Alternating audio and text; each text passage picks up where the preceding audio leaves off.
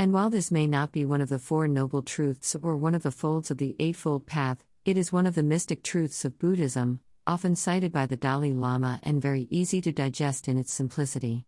It is easy because it is intuitive, even if it somehow defies common sense. How could the COVID pandemic teach a valuable lesson, after all? Well, if it teaches us how to deal with global warming, then that would be valuable, wouldn't it? And just that it may very well do. Think of it as the veritable kick upside the noggin that I could never explain with so much blogging, haha. Didn't Hitler teach us something? Didn't slavery? No religion ever prohibited slavery, or even spoke disapprovingly of it, until very recently. It's even doubtful that murder was considered a sin, until around the time that the Buddha, and then later Jesus, fought to specifically mention it. Why? Wasn't that obvious? Probably not, sad to say.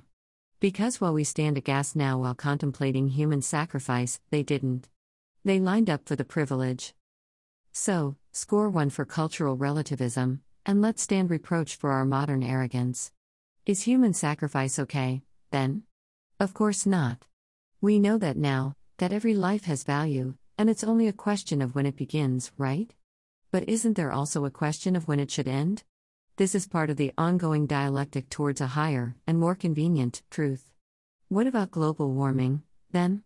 How does that fit? We must live in harmony with nature, Somehow, someway. We don't need to live with Dodge Charger V8s with 4 on the floor and dual Holley 4 barrel carbs, though. We already proved that. Now we need to relearn some of our other previous lessons.